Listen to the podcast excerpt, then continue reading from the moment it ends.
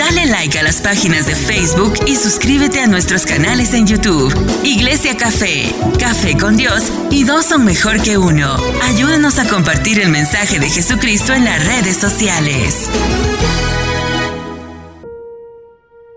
Buenos días, bendiciones. Estamos contentos por estar en la casa de Dios. Y si tú perteneces al pueblo de Dios, déjame decirte que tú tienes propósitos, que Dios tiene propósitos para ti. Gracias, pastora, por su entusiasmo. Solamente la pastora cree que Dios tiene propósitos para ella.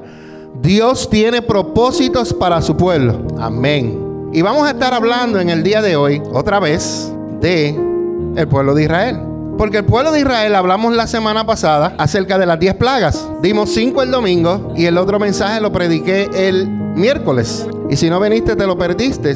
Te lo perdiste escucharlo en vivo. Pero está en el podcast de la Iglesia Café. Ahí está el número 2, ¿ok? Puede después escucharlo y ajuntarlos y escucharlo los dos a la vez. Pero el pueblo de Dios el pueblo de Israel pasó por tantos, igual que todos ustedes, igual que el pastor, igual que la pastora. Y muchas cosas suceden en nuestra vida, hermana Iris, porque a veces somos tercos, somos desobedientes, queremos las cosas a nuestras maneras y no queremos hacer las cosas como Dios dice que las hagamos. Y eso voy a hablar el día de hoy, lo que le pasó al pueblo de Israel. Diga, Dios tiene un plan divino para mi vida. Usted no vino aquí para llenar este planeta, usted vino porque usted fue enviado por Dios, porque usted sale de Dios y usted regresa a Dios, su espíritu la Biblia dice que cuando morimos, esto cartucho, esto le llama un cartucho, vuelve a la tierra donde salió, porque de la tierra fue formado el hombre. El espíritu vuelve a Dios y el alma, que ahí donde están tus emociones, tus sentimientos, tus recuerdos, tu identidad, está en tu alma. Así que Dios ha sembrado algo en ti, que es su espíritu, su vida. Entonces tú llegaste a este planeta con un propósito. Y el propósito que tuvo el Señor para sacar al pueblo de Israel de la tierra de Egipto era para llevarlos a un mejor lugar. Déjame decirte tú que estás aquí en esta mañana. Dios te quiere sacar de ese viejo mundo para llevarte a un mundo mejor. La vida fuera sin Dios, estás perdido. Todo está perdido sin Dios. Y Dios quiere llevarte a un lugar mejor. Lo mismo quería hacer Dios con Israel. Él los quería llevar a un lugar donde ellos pudieran vivir en paz y vivir en tranquilidad. Y él quería poner a la, a la, nación de Israel como ejemplo a todas las naciones alrededor de ellos. Pero Israel no pudo. ¿Por qué no pudo?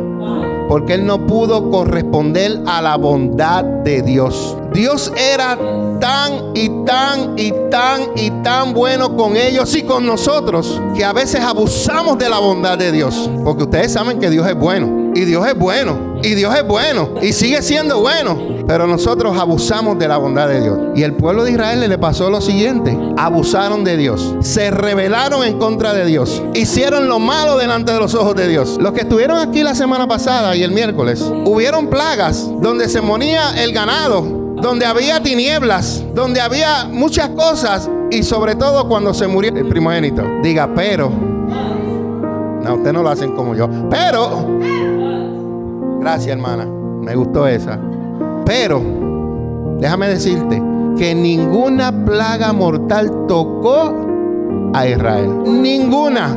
Usted sabe milagros tras milagros, tras milagros, tras milagros. ¿Tú sabes cuál es el milagro que a, mí no me sorprende que Dios habló, abrió el mar, el mar rojo? Eso no me sorprende a mí. ¿Tú sabes lo que a mí me impresionó de todos los milagros que Dios hizo con Israel? Que cuando salieron de Egipto, ellos querían que se fueran, pero que se fueran tan rápido que empezaron a llenarlos de provisiones, oro, plata, todo lo que ellos iban a necesitar en el desierto fue proveído ese día. Todo, hermana. ¿De dónde sacaron las cortinas? Todo lo que ellos necesitaban fue proveído por Dios antes de salir de Egipto. ¿Usted no cree que el Dios que le proveyó a él es el Dios que nos puede proveer a nosotros? Pero esta gente se volvieron rebeldes. Y en números 14, 9 dice, no se rebelen contra el Señor y no teman al pueblo de esa tierra. Para nosotros son como presas indefensas. Ellos no tienen protección, pero el Señor está con nosotros no tengan miedo. El hombre o el ser humano, cuando se le da algo que hacer, siempre analiza las cosas. ¿Verdad que todos somos así? Analizamos las cosas. Dios le da una instrucción y les dice, los voy a sacar de aquí, los voy a llevar a un lugar. Pero ellos tenían miedo porque ellos sabían que la gente a donde ellos iban a ir eran más numerosos que ellos, eran más poderosos que ellos, tenían gigantes y ellos cogieron miedo. Pero no sabían que cuando nosotros andamos con el Todopoderoso, no hay quien nos venza a nosotros. Por eso se les fue dicho, que el Señor está con nosotros, no tengan miedo. Si Dios te mandó a hacerlo, hacer algo, hazlo, no tengas miedo, porque el que está contigo te va a dar todo lo que tú necesitas, provisión, sabiduría, conocimiento, herramientas, todo lo que necesitas, God is gonna provide. Entonces, te voy a dar cuatro puntos, porque Dios hizo un plan divino original para ellos. Lo primero que Dios quiere o quiso hacer con Israel y lo que Dios quiere hacer con nosotros es darnos seguridad darnos, darnos seguridad. Hombres que están aquí presentes. ¿Usted sabe por qué la mujer siempre se quiere casar y el hombre nunca quiere casarse? Porque la mujer busca seguridad. Una mujer con un hombre al lado se siente segura. Una mujer sola no se siente segura. ¿Por qué? Porque la seguridad primero te la da Dios. Eso lo sabemos todos. Nosotros debemos entender que la seguridad de Dios viene de adentro hacia afuera. Y por lo tanto, esto incluye nuestra, tiene, esto incluye nuestra vida, la física, la familiar, la ministerial, la empresarial y la financiera. ¿A cuántos de ustedes no les gustaría tener un matrimonio? Seguro, a mí. ¿A cuántos de ustedes no les gustaría tener seguridad en su en su cuerpo físicamente que no se enferme? Yo. ¿Cuánto le gustaría tener seguridad en su ministerio? Yo. ¿Cuánto quisieran tener seguridad en su negocio? Yo. ¿En su finanza? Yo. Pero no me digas que yo soy el único que lo deseo. Todos deseamos eso.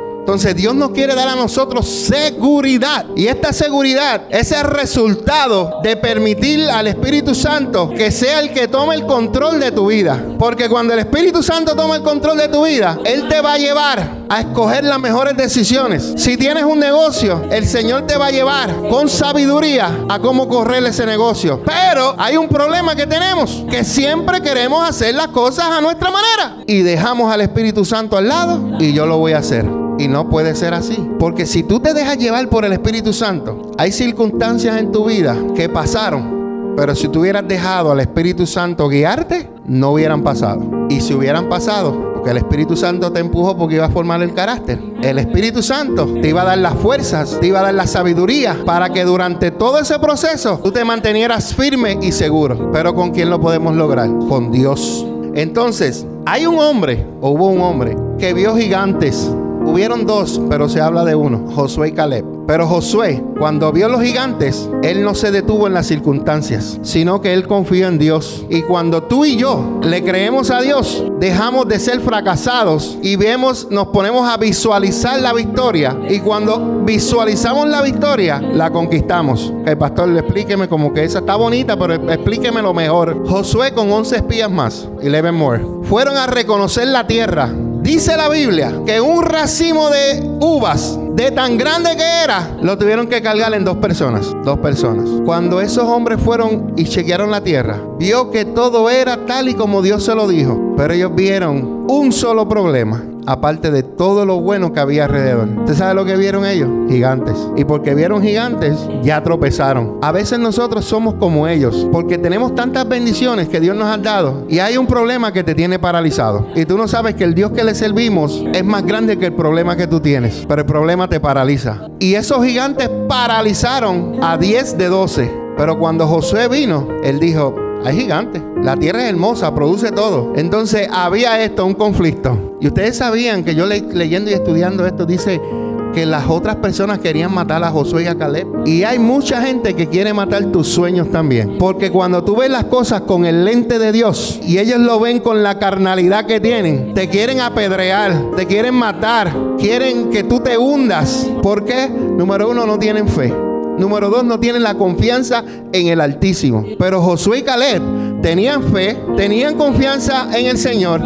Y ellos dijeron, eso no es, eso no es nada para nosotros. ¿Por qué? Porque los primeros diez dijeron, nosotros no podemos destruirlos. Y es verdad lo que ellos dijeron. Porque no es con fuerza, no es con armas, no es con espada. Es más con el Espíritu Santo de Dios. Con eso es que vencemos. Entonces no trate de vencer algo que usted sabe que usted necesita el Espíritu Santo de Dios. Y esta gente de ese tiempo, estos israelitas, se quejaron casi todo el tiempo. Pero en, esta, en este números 14, del 1 al 4, Dice la Biblia que entonces toda la comunidad empezó a llorar a gritos y así continuó la noche. Sus voces se, se elevaron en una gran protesta contra Moisés y Aarón. Si tan solo hubiéramos muerto en Egipto, escuchen las palabras de ellos. La semana pasada yo hablé acerca de su palabra, lo que usted dice, ¿verdad? Que tienen que bendición o maldición. Ellos dijeron, si tan solo hubiéramos muerto y nos hubiéramos quedado en Egipto o incluso aquí en el desierto, y ellos se quejaban y se quejaban y decían, ¿por qué el Señor nos está llevando a esta tierra solo para que muramos en ella? A nuestras esposas y a nuestros hijos se llevarán como motín. ¿No sería mejor volvernos a Egipto? Entonces conspiraron entre ellos y dijeron, escojamos a un nuevo líder y regresemos a Egipto. Yo quiero que usted se recuerde lo que ellos confesaron. Ellos dijeron, si tan solo hubiéramos muerto en Egipto o incluso aquí en el desierto. ¿Ok? Recuérdese eso. Ellos profetizaron su futuro. ¿Qué les pasó a toda la generación? Que salió de Egipto. Ninguno llegó a la tierra prometida. Todos murieron en el desierto, tal como ellos lo profetizaron. Recuerde lo que yo le repito y le repito. El poder de la vida y de la muerte está en su confesión, en sus labios. Por eso, como ellos lo dijeron, tal como lo dijeron, sucedió. Estos israelitas creyeron al informe de los diez. Entonces, por ese motivo se sintieron decepcionados de Dios. Y ellos llegaron a pensar que Dios los había traicionado. Eso es palabra fuerte. Porque las cosas no te sucedan como tú quieras, no quiere decir que Dios te traicionó. Sí, porque a veces nos suceden cosas y le echamos la culpa rápido a Dios. Y le pedimos las cosas a Dios conforme a nuestra voluntad y no conforme a su voluntad. La voluntad de Dios es buena, es perfecta y es agradable. Pero nosotros siempre queremos lo que nosotros queremos. Si tú orabas, si tú orabas solamente en tu voluntad, déjame decirte, estás orando mal. Tú tienes que orar en la voluntad de Dios. Porque la voluntad de Dios es buena, es perfecta y es agradable. Porque Dios tiene pensamientos buenos para ti. ¿Estás orando por ese negocio? Ora que si es la voluntad de Dios, Dios te va a abrir las puertas. Y ora, Señor, si no es tu voluntad, cierra las puertas. Conociste a un chico por el internet, ora para ver si ese chico es el que Dios tiene para ti. Y si no es para ti, y si no es para ti, dile, Señor, si no es para ti, aléjalo. Hay que orar por la voluntad de Dios. ¿Sabes por qué? Porque el negocio que Dios quiere para ti ya Él lo tiene. La mujer que Dios tiene para ti, ya Dios la tiene. El hombre que Dios tiene para ti, ya lo tiene. Lo que tú necesitas, Dios lo tiene. Pero tú tienes que orar en la voluntad de Dios. Y déjame decirte una mala noticia. Te la digo. Es mala para ustedes. Es mala para ustedes. Es buena para Dios. Pero es mala para ustedes. Dígame la pastor que ya me tiene desesperado. Tú sabes, la mala noticia es que cuando nosotros oramos en la voluntad de Dios, la mala noticia es que no sabemos esperar. Esa es la mala noticia. Para Dios es buena. Ya Dios decidió ya Dios envió ángeles, ya Dios se posicionó y envió para que todo vaya a favor tuyo en el tiempo de Dios. Pero pues tú por no esperar, te metiste en el trabajo que no era, en la compañía que no era, abriste el restaurante que no era, en el lugar que no era, te enamoraste de quien no era, porque no esperaste. Y hay veces que esto sucede, la bendición está a la vuelta de la esquina. Llegó la bendición. A la vuelta de la esquina. Y cuando la bendición llega o va a llegar, ya tú escogiste otra bendición que no era la de Dios. Bueno, dije bendición porque tú te que es la bendición de Dios. Porque la bendición de Dios dice que no añade tristeza con ella. Eso no quiere decir que si tú te, te enamoras y el hombre viene es el perfecto, ¿no? Porque ningún hombre es perfecto. Ninguna mujer es perfecta. Y cualquier negocio que te emprendas siempre hay sus, ¿verdad? Sus subidas. Pero manteniéndonos con Dios podemos lograrlo todo. Amén. Denle un fuerte aplauso al Señor. Ay, Señor, esta gente pensó que Dios los había abandonado. Y en el versículo que leí, ellos lloraron como si se hubiera muerto alguien. Ellos estaban de duelo. El pueblo sintió como si Dios se hubiese muerto para ellos. Déjame decirte que si tú pierdes a Dios, vas a perder toda seguridad. ¿Por qué, pastor? Pues es fácil. Eh, David dijo, si Jehová no edifica la casa, en vano trabajan las que la edifican. También David dijo, si Jehová no guardare la ciudad, en vano vela la guardia. Usted debe tener la confianza de que Dios se encargará de protegerte a cada uno de los miembros de tu familia. Guardará tu ciudad, defenderá tu nación, guardará tu hogar, guardará tus propiedades. Yo a veces peleo con mi no peleo, es que mi esposo y yo tenemos unas diferencias. Hablamos en casa. Deja, deja que ellos reciban, aunque después tú me castigues en casa. ¿Verdad? Deja que ellos reciban. La pastora y yo tenemos unas diferencias. Nosotros vivimos en un apartamento donde queda en la esquina y mi esposa sigue, siempre quiere parquear el carro en una posición, en un lado. Yo como confío, yo no digo que ella no confíe en Dios, pero yo creo que yo confío más. Y yo lo parqueo al frente de, de la avenida o la parqueo en el otro lado, porque yo sé que el que me lo cuida en este lado es el mismo Dios que me lo cuida en este lado y es el mismo Dios que me lo cuida en la avenida. Entonces, ¿por qué de temer yo? Y mi esposo y yo tenemos la diferencia. Y cuando yo lo voy a parquear aquí, dice, tú sabes que a mí no me gusta que tú lo parquees aquí. Mi amor, ¿por qué tú no quieres que yo lo parquee aquí? Porque tú sabes que por aquí doblan a las millas. Ok, el mismo carro que dobla por aquí te puede dar aquel carro como le puede dar este carro. Ok, vamos para la próxima. Cuando lo parqueo en la avenida, que es la Sherman, ahí me dice dos o tres. No, que lo parquees ahí porque es un peligro. Ok, sí, hemos visto carros que han chocado, pero si yo le le he entregado todo a mi Dios. Eso incluye mis pertenencias. Y Él cuida de lo de nosotros. Él lo protege. Y si por casualidad pasara algo y me chocan la guagua y es pérdida tocar, gloria a Dios que voy a sacar la 2024 ahora. Sí, porque es que a veces no, nos ponemos a llorar y no sabiendo que Dios tiene una bendición más grande para ti. Ya, te voy a soltar. Ya mismo vengo con Daniela. Así que recuerda, que nosotros debemos tener la confianza de que Dios protege a nuestra familia y todo lo que nos pertenece. Lo segundo del plan divino original para Dios, para Israel y para nosotros, Gálatas capítulo 5 habla acerca del fruto del Espíritu Santo. Los primeros tres frutos o el primer fruto es el amor. Del amor se derriba lo demás. Sin amor no podemos tener paz. Sin amor no podemos tener gozo. Sin amor no podemos ser bondadosos. Sin amor no podemos ser pacientes, tolerantes. Sin amor no podemos tener dominio propio. El fruto del, Espíritu Santo es el amor. Pero hay uno que se derriba de ahí, que se llama paz. La paz es el resultado de una conciencia tranquila. Por eso, si algún día tú escuchas un mensaje fuerte del pastor y tú sabes que tú tienes paz, que tú no estás haciendo lo que el pastor está hablando, la cosa no es contigo, porque tú tienes la paz. Pero si sucediera que lo que el pastor está predicando, si te rasca, es porque te pica. Y si te molesta, es porque lo estás haciendo y Dios te está llamando la atención. Usted sabe que la palabra de Dios es para corregirnos a nosotros, para enseñarnos, para instruirnos, para educarnos. Yo no predico la palabra para regañarlos. Yo quiero que cuando yo llegue al cielo y todos ustedes estén, yo me alegre en verlos. Es mi trabajo enseñarle la escritura a ustedes. Es mi trabajo hacer discípulos. ¿Por qué? Yo no quiero, según como mi padre dice, que Él no quiera él no quiere que ninguno se pierda, sino que todos procedan al arrepentimiento. Así yo como su hijo, yo no quiero que nadie se pierda y que todo el mundo se salve. Toda persona sabe que Dios está de su lado. Aquieta nuestra mente y tiene control sobre cada uno de nuestros temores. ¿Sabe lo que le pasó al pueblo de Israel? Se llenaron de angustia y las palabras de fe y de esperanza no hacían eco en sus corazones, sino que el pueblo habló de apedrear aquellos que hablaban con fe. Pastora, Dios nos habló de un templo. Nos vamos a mudar en el tiempo de Dios. Vamos a trabajar para eso. Mientras yo estoy hablando palabras de fe, hay personas que dicen, yo no sé cómo lo van a lograr. Mira cuántos hayan aquí, 50, 30. ¿Cómo van a lograr a comprar un building que vale millones de dólares, millones de dólares? Porque yo no soy el que lo va a comprar. Es mi papá el que dijo. Y si mi papá dijo, les voy a entregar un templo que es un anfiteatro, yo lo creí, la pastora la creyó y yo no sé cuántos de ustedes lo creyeron. A mí lo que importa es que mi papá lo dijo. Y como él lo dijo, yo tengo que esperar el tiempo de él. Tengo que ver las señales. Tengo que ver dónde Dios está trabajando. Dónde Dios está trabajando. Nah, Bible study.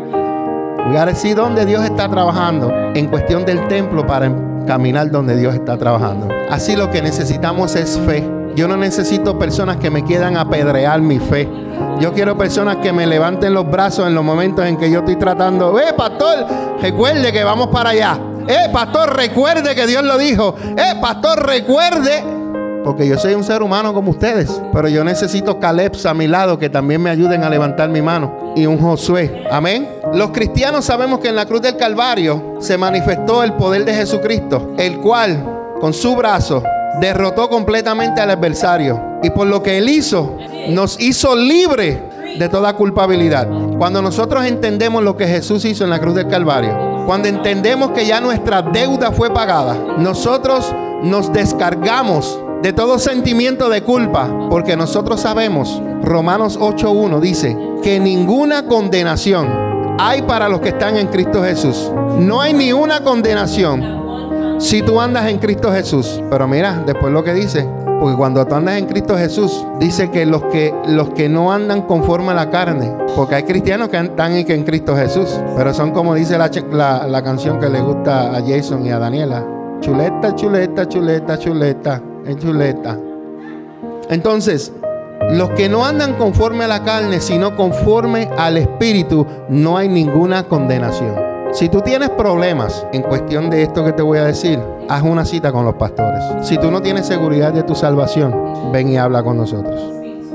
Te vamos a enseñar lo que dice la Escritura. Porque cuando tú andas no en la carne, sino en el Espíritu, no hay ninguna condenación. Lo que pasa es que tienes que aprender a escuchar la voz de Dios porque cuando tú aprendes a escuchar la voz de Dios, tú sabes cuando el enemigo te habla y cuando Dios te habla. No aprendes a conocer la voz del enemigo, no. Aprende a conocer la voz de Dios. Porque cuando Dios habla, ¿sabes lo que trae a tu vida? Alguien lo dijo.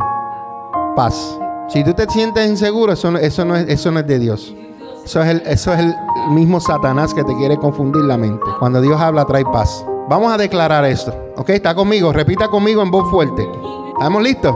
Diga yo voy a mantener alejadas de mi mente toda culpabilidad, toda angustia, toda preocupación, todo desasosiego. Todos los días yo voy a renovar mi mente estudiando la palabra de Dios, entendiendo las escrituras y sobre todo creyéndole a Dios. En el nombre de Jesús. En el nombre de. Diga tres veces amén.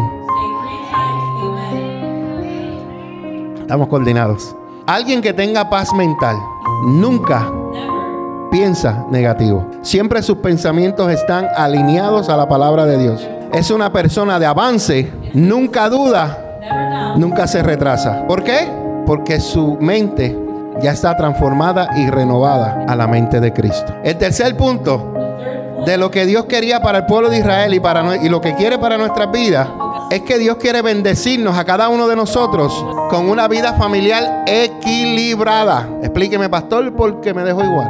Moisés pudo ver las consecuencias que se avecinaban sobre el pueblo, porque era muy grande la maldad que había en ellos y lo que habían hecho en contra de Dios. Todo lo que hacían eran quejarse. Dios le daba carne, se quejaban. Dios le daba esto, maná, se quejaban. Todo lo que hacía Dios, se quejaban. Pero ya Dios había decretado un juicio para cada uno de ellos, hasta la tercera y cuarta generación, por quejarse en contra de los hombres de Dios y en contra del mismo Dios. Diga, pero gracias a Dios por los Moisés, porque si Moisés no hubiera intervenido, si Moisés no hubiera intercedido, Dios los hubiera eliminado de, una vez. Y Moisés imploró perdón para las familias de Israel. Y porque Moisés oró, Dios paró el juicio que había contra ellos. Lo único que le dijo es, ¿sabes qué, Moisés? No los voy a matar ahora. Los voy a matar después.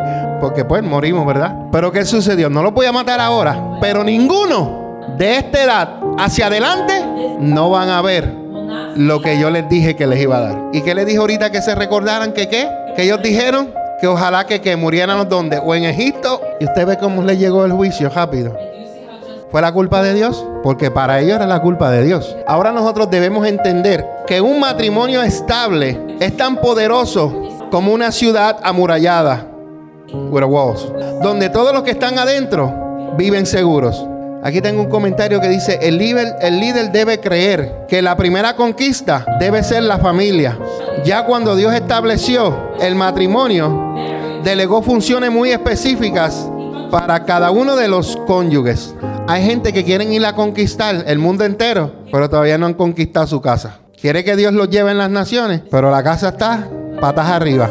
Por eso Dios quiere que empecemos a trabajar de adentro. Por eso Dios quiere que tú empieces a trabajar en tu casa, que es adentro, para que puedas trabajar hacia afuera. ¿De qué le vale al hombre alcanzar un éxito en su empresa, ministerio, si deja que su hogar se desintegre? ¿De qué le vale al hombre? Mi esposa sabe y es testigo. Lo primero que yo tengo que cuidar es mi matrimonio. Ella, ella. Si yo fracaso en ella y aunque seas, aunque tenga victoria en el ministerio, ¿sabes qué? De nada me sirve. Para mí lo primordial es mi matrimonio. Después que yo tenga mi matrimonio exitoso, puedo tener una iglesia exitosa, puedo tener negocios exitosos, puedo tener hermanos exitosos, hijos exitosos, pero todo comenzó en mi hogar. Josué capítulo 24, versículo 15 dice que Josué con sus labios dijo, yo y mi casa serviremos a Jehová. Yo y mi casa serviremos al Señor. Yo no sé su casa, pero yo sé que mi casa y mi esposa y yo vamos a servir al Señor. Sabemos que Dios estableció el matrimonio, ¿verdad? Y delegó funciones.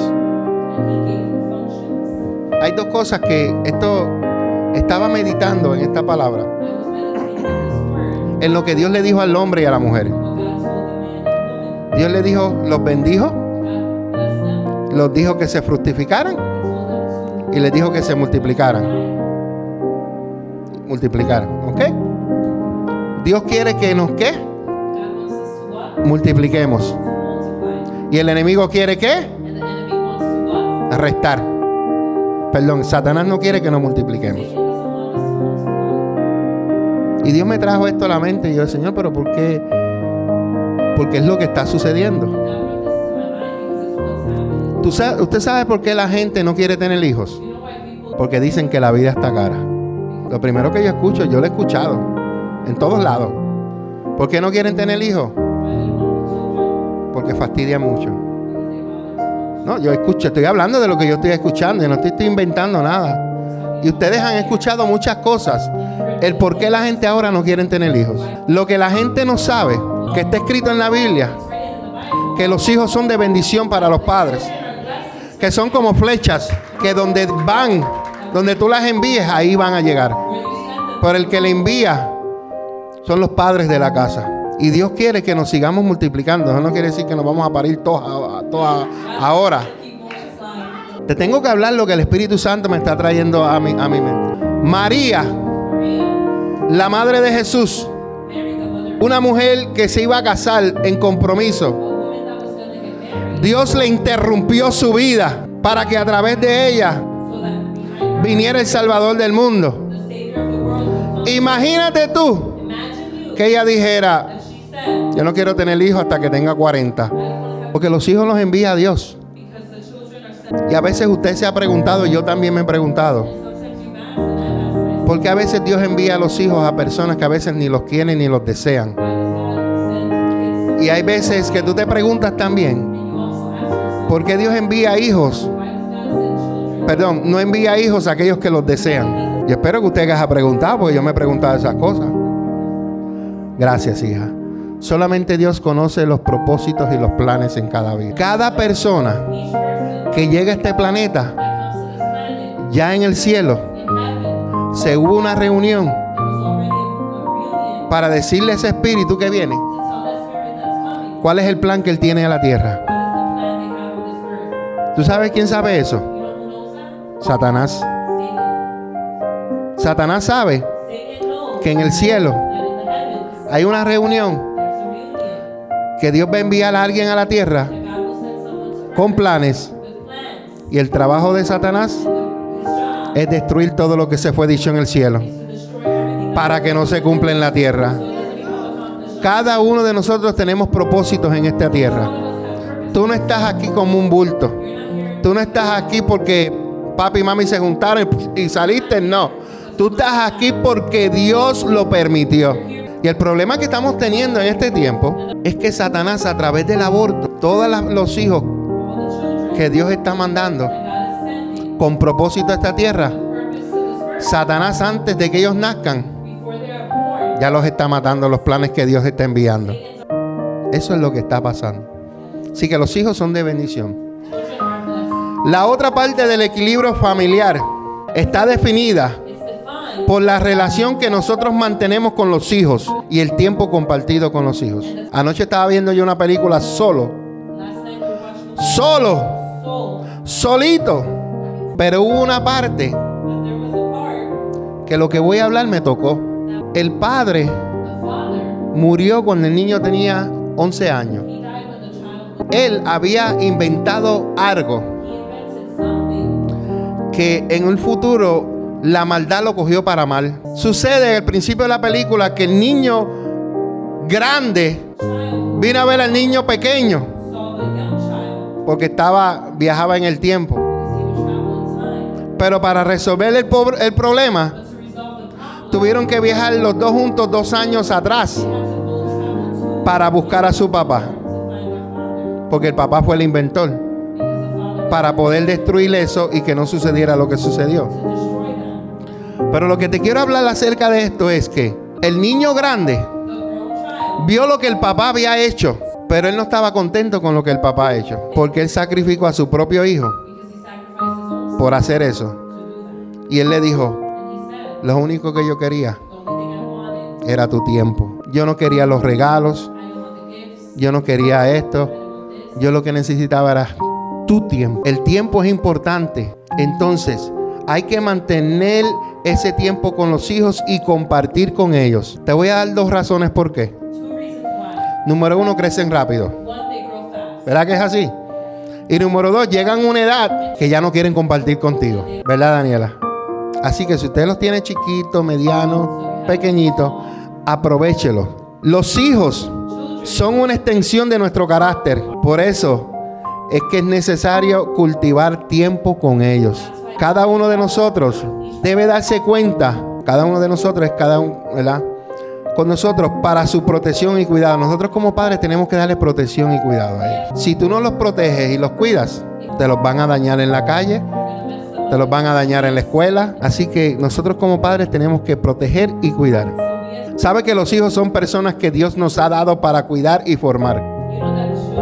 Y la decisión de cada uno de nosotros es que nosotros serviremos a Jehová.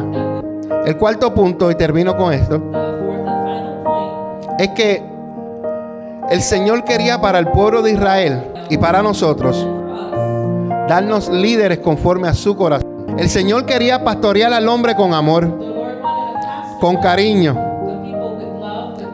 impartirle de su espíritu de modo de formarlo, para influenciarlo, para que sea un excelente hombre, un excelente ciudadano, un excelente padre, un excelente hijo y un excelente siervo de Dios. Eso es lo que Dios quería con Israel y eso es lo que Dios quiere con nosotros. Dios nos quiere formar. Pero hay veces que nosotros no reconocemos el liderazgo, sino que nos olvidamos de todo lo que a veces algunos hombres han hecho con nosotros y de los milagros y señales que Dios ha hecho. Y nos olvidamos de todo lo que Dios ha hecho y empezamos a quejarnos. El quejarte te lleva a ti a que Dios no obre a través de ti y en ti. Atrasas tus procesos, atrasas lo que Dios quiere hacer contigo. Y hay personas que no llegan a, no llegan a completar todo lo que Dios los envió. ¿Por qué? Porque si vivieron 60 y 40 años se pasaron quejándose, nada más tuvieron 20 años. Un tercio cumplieron de lo que Dios le envió. Israel vivió un, periodo de apostasía.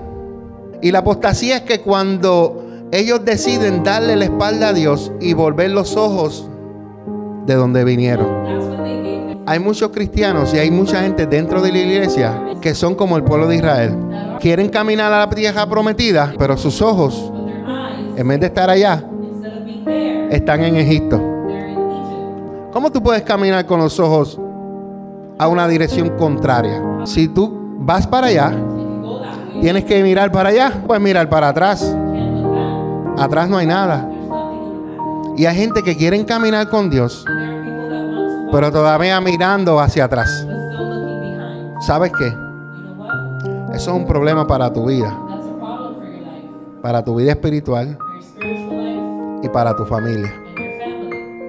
Hablamos que Dios es un Dios de generaciones y Dios se interesa en tu generación, pero también se interesa en la generación de tus hijos, en la generación de tus nietos, en la generación de tus, de tus bisnietos, porque así es que trabaja Dios. Dios le dio poder a nuestras palabras. Nuestro presente es el resultado de lo que confesamos con nuestras palabras años atrás. Nuestro presente es el resultado de lo que confesamos con nuestras palabras años atrás. Israel dijo, ojalá muriéramos en el desierto. ¿Qué les pasó? Murieron en el desierto. Eso fue lo que pronunciaron. Ellos en un momento de desespero confesaron esas palabras y esas palabras les trajo consecuencias. Porque todo lo que ellos dijeron, exactamente, eso fue lo que sucedió. Tenga cuidado lo que usted habla. Tenga cuidado en los momentos de desespero lo que usted diga. Porque Dios las escucha. Así como Dios escucha nuestras oraciones, escucha nuestras quejas. Entonces, por más que Dios quería bendecir a este pueblo, ellos ya habían profetizado sobre sus vidas. Ellos se sentenciaron sus vidas. Y esa profecía se cumplió tal como ellos lo dijeron. Dios tiene propósito con cada uno de nosotros. Diga, Dios tiene propósito con cada uno de nosotros. Dígaselo a alguien ahora. Dios tiene propósito con cada uno de nosotros. Dios tiene propósito contigo, pastor. ¿A dónde Dios nos quiere llevar? Dios nos quiere llevar a un lugar seguro, un lugar que tengamos paz, un lugar donde tengamos tranquilidad. Dios quiere que seamos prósperos, que seamos ejemplos para otras personas. Tú no le puedes hablar a una persona que Dios sana si tú estás enfermo. Tú no puedes hablarle a Dios que Dios es un Dios que hace milagros financieros si tú vives derrotado. Lo que tú has vencido y en lo que Dios te ha ayudado es lo que tú vas a hablar. Tú quieres, tú quieres milagros en tu vida, es hablarle a Dios empieza a vivir conforme a la voluntad de Dios. Y cuando Dios empieza a hablar, a hacer esos milagros en tu vida, vas a poder testificar. Yo puedo hablar que Dios es un Dios que restaura matrimonios. Yo puedo hablar que Dios es un Dios que restaura familias. Yo puedo hablar que Dios es un Dios que bendice financieramente. Dios puede hablar que yo puedo hablar que Dios restaura a nuestros hijos. ¿Por qué lo puedo hablar? Porque Dios me lo ha demostrado a mí. Y si lo hizo conmigo, lo puede hacer con cada uno de ustedes. Con cada uno de ustedes. Entonces, aplicamos que usted debe tener la confianza de que Dios se encarga de proteger a cada uno de los miembros de su familia, de su ciudad y de su nación. Confía, confía, confía en Dios. Confía en Dios. Que hay guerra, confía en Dios. Que subieron los precios, confía en Dios que la gasolina está por los cielos, confía en Dios. Porque el Dios que te suplió cuatro años atrás, el mismo que te va a suplir ahora. Tú no dependes del gobierno, tú dependes de Dios. Usted debe saber de que Dios está a su lado. Permita que esta verdad quite todo temor de tu vida. Tú no puedes ser un cristiano y vivir en, temor. No te alimentes de temor. Si te alimentas temor, temor, temor, vas a ser un temeroso. Aliméntate de la palabra de Dios que te da paz que te da seguridad. Aplicamos que usted debe experimentar una paz mental, peace, dejando todas sus cargas al pie de la cruz. Dios aleja todas nuestras rebeliones y todas nuestras ofensas de delante de su presencia. Y aplicamos que debemos entender que la primera conquista es tu casa. No trates de conquistar otra cosa más. Porque a Dios le interesa más lo que empiezas en tu casa. Determine tener un matrimonio estable, una relación estable con su familia, con sus relativos. Determine tener una familia sacerdotal dentro de su casa. Porque esto es tan poderoso como una ciudad amurallada donde todos los que están dentro de ella viven seguros. Cuando tú le enseñas a tus hijos acerca de Dios, cuando tú los escuches contándole a otros niños, cuando tú los escuchas adorando porque te escucharon adorar, ¿cómo se siente Bárbara? ¿Por qué? Porque cuando yo escucho un niño adorando, tú sabes lo que el niño me está enseñando a mí. Que en su casa adoran. Si yo escucho a un niño contándole una historia a otro niño, eso me deja a mí saber que en la casa le enseñan. Entonces, debemos enseñar en nuestra casa a nuestros hijos a adorar, siéntese con ellos, enséñenle de Dios, de la palabra de Dios. Daniela ya está grande, ya ya está en su mundo. Ella lee, ya tiene que ya ella tiene que aprender a tener su relación con Dios. Ella no depende de mi relación con Dios, ella tiene que aprender del de ella, de la relación de ella con Dios. Ella necesita leer la Biblia. Ella necesita orar. Ella necesita adorar. Pero ¿sabes qué? Yo no la estoy pendiente a ella lo que hace. Pero la escucho. Le escucho. A veces viene y me hace preguntas. ¿Por qué? Pues sé que está, leyó algo que, wow, me impactó esto y me lo comunica a mí. Y en adoración, en adorando, pues ustedes saben que ella es adoradora y, y es lo, donde, la área donde Dios la está utilizando a ella donde ella está aprendiendo. El jueves yo estuve aquí, en la práctica, antes que llegaran las muchachas. Y yo estaba en la cocina. Y yo tuve que parar lo que estaba haciendo para escucharla. Y Daniel y yo pues tenemos unas diferencias también, así como yo las tengo con mi esposa. Pero la diferencia entre ella y yo es ministerial. Porque yo le dije a ella, si tú cantas como cantaste hoy aquí, el domingo, este lugar tiembla. Porque Daniela, para que usted no sepa, usted la verán grandota, pero ella tiene 15 años. Está saliendo la flor ahora. Y todo ser humano tiene ese miedo que no voy a cantar. Y cuando están solos se comen el baño. Pero cuando están aquí, Jesús. Jesús de Nazaret, toda la gloria es para... Y así, mírame como yo estoy, así, estoy este tenso. Toda la gloria.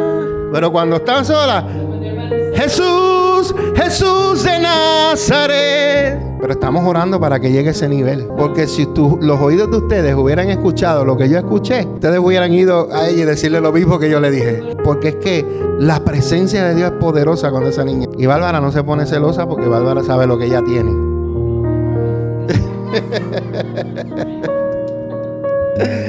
Gracias al Señor. Aprendimos hoy acerca que Dios tiene propósito con cada uno de nosotros. Que Dios tiene un plan divino para nosotros así como lo tuvo con Israel, lo tiene con nosotros. Él nos quiere dar seguridad, Él nos quiere dar una paz genuina, Él quiere bendecir a nuestra familia y Él quiere darle a ustedes líderes conforme al corazón de Él. Líderes. Y Dios quiere que usted sea un líder conforme al corazón de Él. Amén. Vamos a estar puestos de pie. Dale like a las páginas de Facebook y suscríbete a nuestros canales en YouTube. Iglesia Café, Café con Dios y dos son mejor que uno. Ayúdanos a compartir el mensaje de Jesucristo en las redes sociales.